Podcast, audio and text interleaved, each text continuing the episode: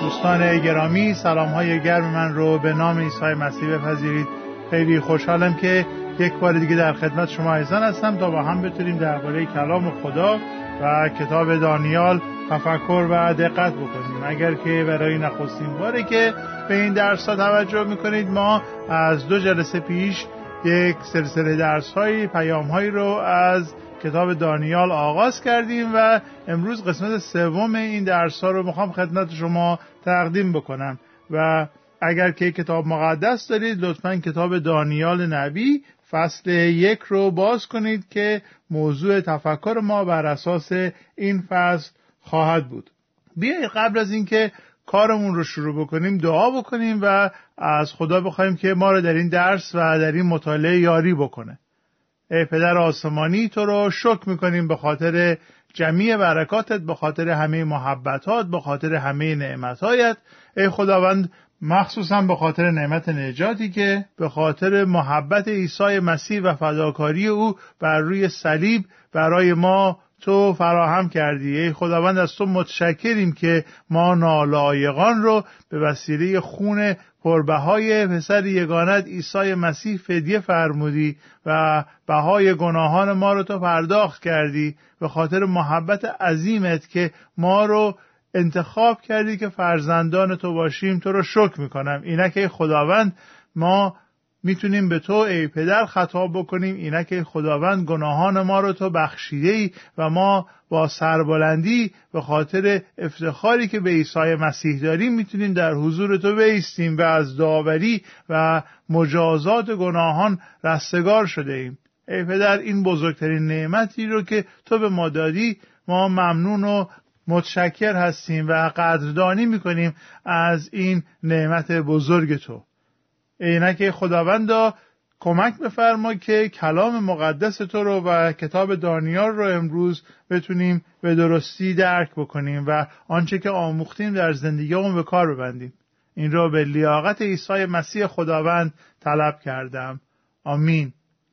دوستان گرامی ما در جلسات گذشته یک نگاه خیلی اجمالی به تاریخ قوم بنی اسرائیل و نحوه برخورد دشمنان قوم با اونها داشتیم. گفتیم که زمانی که نبوکد نصر وارد اسرائیل شد و وارد یهودا شد نخبگان و بزرگان و اشرافزادگان و به اصطلاح رهبران آینده اون قوم رو دستگیر کرد و به اسارت برد تا به این شکل هر گونه شورش محلی رو خونسا بکنه. زمانی که مردم رهبریت درستی نداشته باشن شورش ها و به اصطلاح قیام های مردمی اگرم که شکل بگیره جانی نخواهد داشت و پس از مدتی نابود میشه.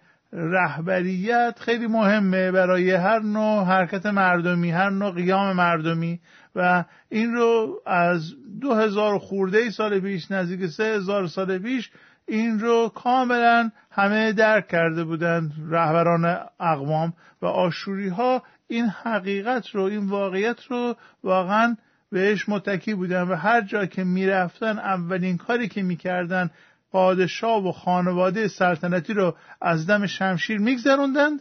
و نخبگان و هر کسی که تحصیل کرده بود و ممکن بود که در آینده بتونه دایه تاج تخت داشته باشه ممکنه بتونه یک قیام محلی و مردمی رو به قول معروف رهبری بکنه دستگیر می‌کردن و خودش میبردن. و کاری که نبوکد نصر می‌کرد این بود که در واقع میآمد با یه تیر دو نشون می‌زد. نه تنها میآمد این افراد رو به اسارت می گرفت و به یک معنا هر گونه شورش مردمی رو در نطفه خفه می کرد بلکه از این افرادی که نخبگان و به اصطلاح اشرافزاده های اون زمان بودند استفاده می‌کرد در دربار خودش و از اینها به عنوان خادمین نزدیک خودش استفاده می‌کرد حالا علت چیه؟ علت اینه که پادشاهان اون زمان می‌دونستن که می‌تونن از این افراد استفاده بکنن و می‌تونن بهشون اعتماد بکنن چون اینها وارد دستبندی های سیاسی و زد و بندها و خیانت های که دوره برشون بود نمیشن. پادشاه نمی‌تونست به پسر اموش اعتماد بکنه چون ممکن بود پسر اموش بیاد او رو بکشه و ادعای تاج و تخت بکنه. ما بسیار داشتیم در تاریخمون که پادشاه پسر خودش رو برادر خودش رو داماد خودش رو سر برید و کور کرد و میله داغ کشید به چشمش و غیره. فقط به خاطری که فکر می‌کرد که ممکنه اینا ادعای تاج تخت بکنند و بر علیهش بشورند و غیره. ولی یک اسیری که به احتمال زیاد اخته هم شده و خاجه هم شده می‌دونست که این فرد غیر ممکنه که بیاد و به اون خیانت بکنه و ادعای تاج تخت بکنه. کی هستش که بخواد مثلا پادشاهی بابل رو به یک اسیر اخته شده خاجه اسرائیلی بسپاره؟ هیچکس پس میشه به این اعتماد کرد. اون هیچ انگیزه ای برای خیانت نداره و اسیر وارد این دستبندی های سیاسی نمیشه چون که می‌دونه که اگر او به ولی نعمت خودش خیانت بکنه فردا اون شخص دیگری که زمام رو به دست می‌گیره هرگز به او اعتماد نخواهد کرد و اولین قربانی خیانت ممکنه پادشاه باشه. دومین قربانی شخص خودشه. و برای همینه که ما می‌بینیم نهمیا ساقی پادشاه ایران بود. پادشاه ایران به نهمیا اعتماد می‌کرد که شراب براش بریزه. چون می‌دونست نهمیای یهودی انگیزه ای نداره که در جام و زهر بریزه. خب دوستان عزیز حالا که این مقدمه ها رو گفتم اجازه بدید که فصل اول کتاب دانیال رو با همدیگه نگاه بکنیم و من به خاطر طولانی بودن این فصل و واقعا کم بوده وقت یک قسمت هاییش رو خدمتون می‌خونم. ولی تشویقتون می‌کنم که خودتون این فصل یک دانیال رو با دقت در فرصتی که دارید مطالعه بکنید. پس بیایید گوش کنیم میگه که در فصل اول آیه یک در سومین سال پادشاهی یهویاقیم در یهودا نبوکدنصر پادشاه بابل به اورشلیم حمله کرد و آن را محاصره نمود. خداوند یهویاقیم پادشاه یهودا و بعضی از ظروف معبد بزرگ را به نبوکدنصر تسلیم کرد. نبوکدنصر آنها را به سرزمین بابل به خانه خدای خود برد و ظروف را در خزانه خدای خود گذاشت. نگاه بکنید حاکمیت و تسلط خدا بر شرایط تاریخ رو. خدا هست که شهر اورشلیم و پادشاه یهود رو به بابلی ها تسلیم کرده. خدا هست که اجازه داد که این کارو بکنن. و این رو ما نباید از نظر دور بداریم که از همون ابتدای قضیه کتاب دانیال به ما داره میگه که خدا بر صحنه تاریخ و بر شرایط کاملا تسلط داره و حضور او از همون لحظه اول در تمام این داستان کاملا باید احساس بشه. و این رو ما نکته اول باید از یاد نبریم. نکته اول این درس و نکته اول تمام این مجموعه سخنانه که از کتاب دانیال خدمتتون دارم عرض می‌کنم این است که خدا بر صحنه تاریخ و بر صحنه تمام ماجراها و اتفاقات تلخ و شیرین زندگی من و زندگی شما و زندگی بنی اسرائیل و تاریخ ایران و تاریخ اروپا، آفریقا، کانادا بر همه چیز تسلط داره و داره سلطنت می‌کنه و هیچ چیز از نظر او پنهان نیست. و اگر که می‌بینیم پادشاه بابل بر اسرائیل چیره شد و اونها رو غارت کرد و افرادشون رو به اسارت برد این است که خدا اجازه داده. خدا اونها رو تسلیم بابلی ها کرده. خدا اجازه داد که یک بتپرست بابلی به نام نبوکد نصر بر قوم خاص او پیروز بشن.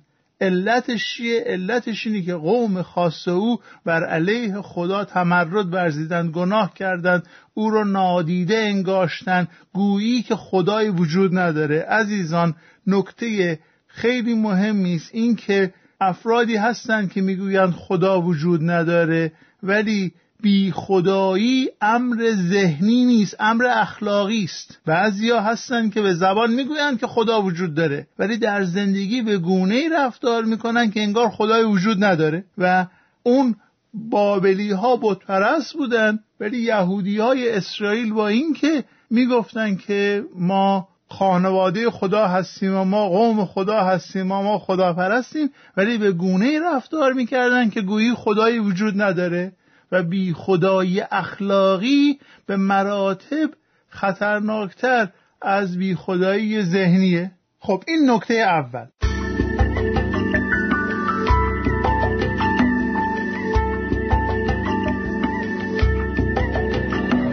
نکته اول این بود که خدا بر صحنه تاریخ و بر وقایع بنی اسرائیل و اتفاقاتی که در کتاب دانیال میفته حضور وقوف و تسلط کامل داره. این رو ما باید به یاد داشته باشیم و این نکته به ما کمک می‌کنه که کتاب دانیال رو به درستی درک بکنیم. نکته دوم این است که روش و منش و رفتار ما انسان ها در قبال خدایی که بر صحنه تاریخ تسلط داره بر زندگی های ما اقتدار داره و خدای مهربانی هست روش و منش و رفتار ما باید رفتار وفادارانه و توأم با اطاعت باشه. و این رو ما در زندگی چهار تا جوان اسرائیلی مشاهده می‌کنیم.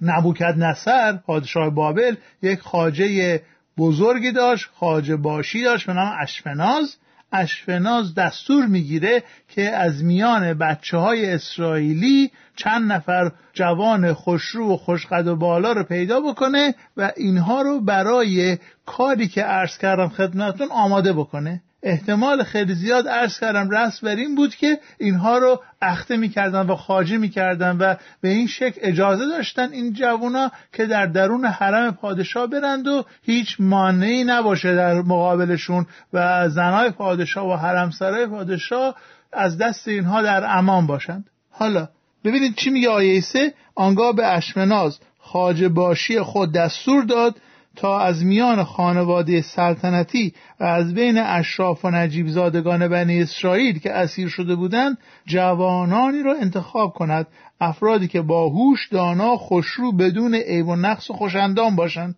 تا بتوانند در دربار خدمت کنند و آنها خواندن و نوشتن زبان کلدانی را نیز بیاموزد. پادشاه همچنین دستور داد هر روز از همان غذا و شرابی که درباریان می‌دهند به آنها نیز بدهند. و بعد از سه سال تعلیم آنها را به حضور پادشاه بیاورند خب تا اینجا قضیه کاملا رسم پذیرفته شده و جا افتاده در میان اقوام اون زمان بود پادشاه هایی که بر قومی تسلط پیدا می کردن می رفتند و نجیب زادگان و اشراف زادگان رو می گرفتند به اسارت و از اونها در دربار خودشون استفاده می کردن. اتفاقی که افتاد نکته اول گفتم خداوند سلطنت می‌کنه و تسلط داره و نکته دوم وفاداری به این خدا باعث برکت میشه. خدایی که سلطنت می‌کنه خدایی که همه نعمات رو داده از ما می‌خواد که نسبت به او وفادار باشیم. آنچه که اسرائیل رو به اون حزیز ذلت انداخت. آنچه که اسرائیل را اونقدر پست و خار کرد که اقوام دیگه بیان و خانه خدا را غارت بکنند و جوانانشون رو بدزدند و ببرند این بود که اونها به خداوند وفادار نبودند. به خدا گناه ورزیدند.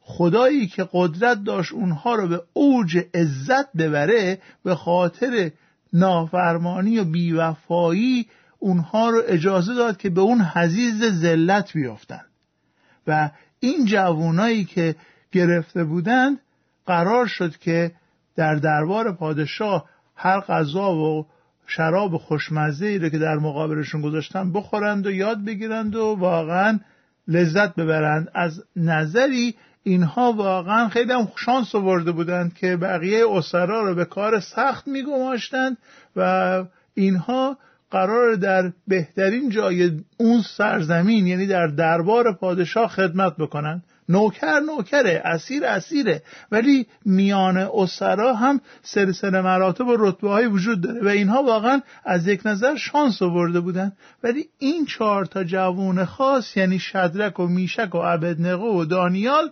آمدند و گفتند که ما از این غذاها نمی‌خوریم. این غذاها بر طبق اصول مذهبی ما آماده نشده و حرامه و این غذاها ناپاکه. گوشت خوک مثلا یا گوشت زفه شرعی یهودی نیست یا هرچی. و ما می‌خوایم مطابق اون اصولی که می‌دونیم زندگی بکنیم و می‌خوایم به خدا وفادار باشیم. ببینید دوستان خدا برای قوم بنی اسرائیل یک سری غذاهایی رو حرام قرار داده بود. علت حرام دانستن این غذاها این نبود که مثلا چون گوشت خوک انگل داره نباید خوک بخورید. یا اینکه مثلا اگر گوشت ماهی فلستار بخورید برای مغزتون خوبه و اگر که گوشت مثلا خرچنگ رو بخورید ممکنه مثلا خنگ بشید. نه این دستورات کتاب مقدس بر اساس قدوسیت خدا بود. و به خاطر این بود که قوم بنی اسرائیل که به خدای مقدس تعلق داره باید با بقیه اقوام در هر زمینه فرق بکنه. خدا می‌گفت من متفاوت هستم من با خدایان قوم های مختلف فرق می‌کنم من مقدس هستم شما هم باید مقدس باشید. من خدای متفاوتی هستم. شما باید قوم متفاوتی باشید. رفتارتون غذا خوردنتون نشستنتون برخواستنتون کار کردنتون چه روزی کار می‌کنید چه روزی کار نمی‌کنید همه چیزش باید فرق بکنه که اگر یک کسی شما رو دید بدونه از سر تا پاتون فرق می‌کنه. و این معنای قدوسیت معنای قدوسیت اینه که جدا شده جدا نگاه داشته شده تافته جدا بافته. و قومی که جدا هست متفاوته غذا خوردنش رژیم غذاییش هم فرق می‌کنه. نکته اینه. این چهار تا جوون بر سرنوشت خودشون تسلطی نداشتن. اونها رو به زور از کشور خودشون جدا کردن اووردن اسیر کردن و در دربار پادشاه قرار دادن. به تنها چیزی که اینها می‌تونن کنترل داشته باشن به اشتهاشونه. به تمایلات جسمیشونه. و میگن که ما می‌خوایم در این مسئله که می‌تونیم به خدا متعهد باشیم.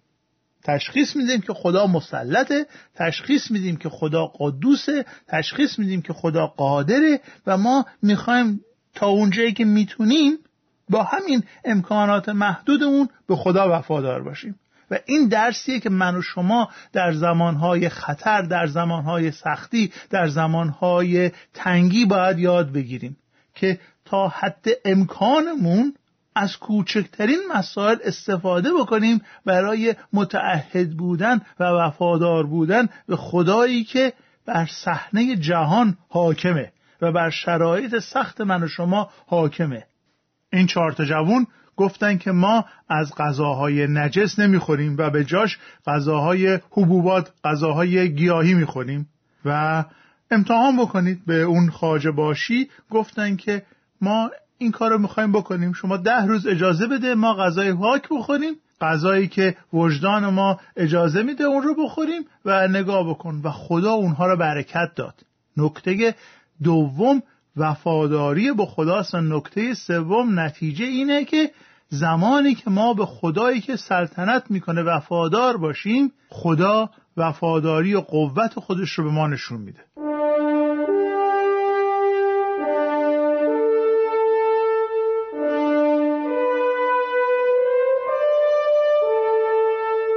عیسی مسیح در انجیل لوقا فصل 16 هم آیات ده به بعد ببینید چه به ما میگه. میفرماید کسی که در امور کوچک درستکار باشد در کارهای بزرگ هم درستکار خواهد بود. و کسی که در امور کوچک نادرست باشد در کارهای بزرگ هم نادرست خواهد بود. اگر شما در خصوص مال دنیا امین نباشید چه کسی در مورد آن ثروت حقیقی به شما اعتماد خواهد کرد؟ و اگر شما در مورد آنچه به دیگری تعلق دارد امین نباشید چه کسی آنچه را که مال خود شماست به شما خواهد داد؟ ببینید عزیزان نکته این است. اینها در امور کوچک وفادار بودند.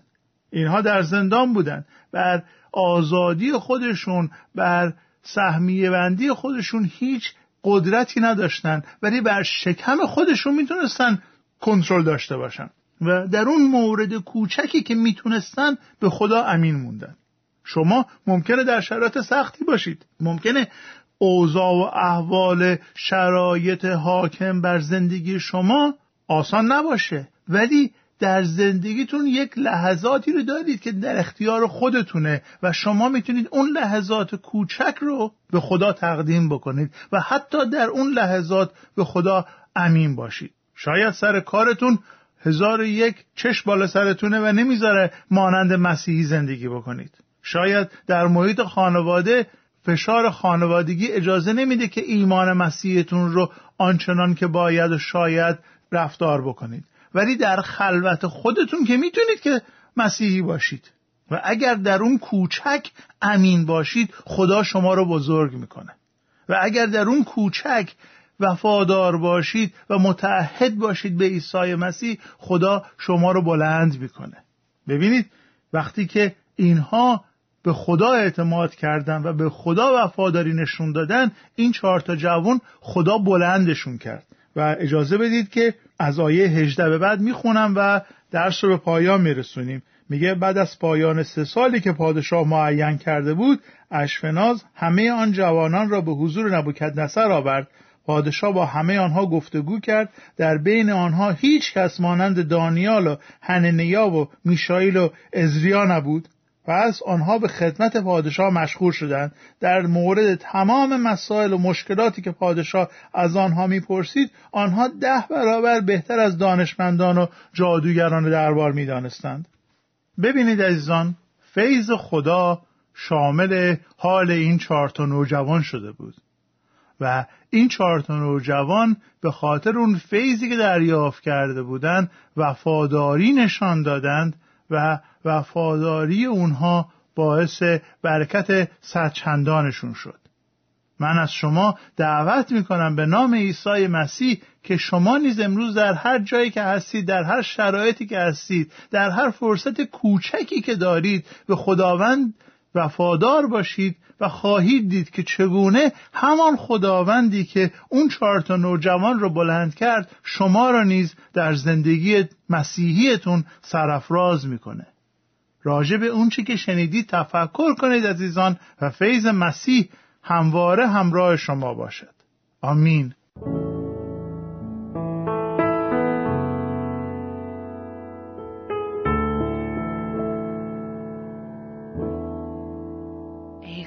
خداوند جلالم تو را خواهم تو را جویم چون خواهم باشم. در حضورت همدت خانم هر آن و هر دم. گویم زن جات عظیمت ز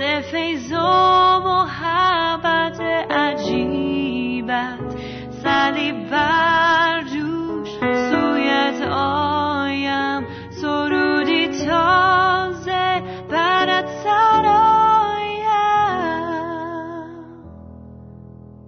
تو خدایم تو منجیم تو این نور زندگیم. توی شاهم راه نجات. شبانم به تو محتاجم.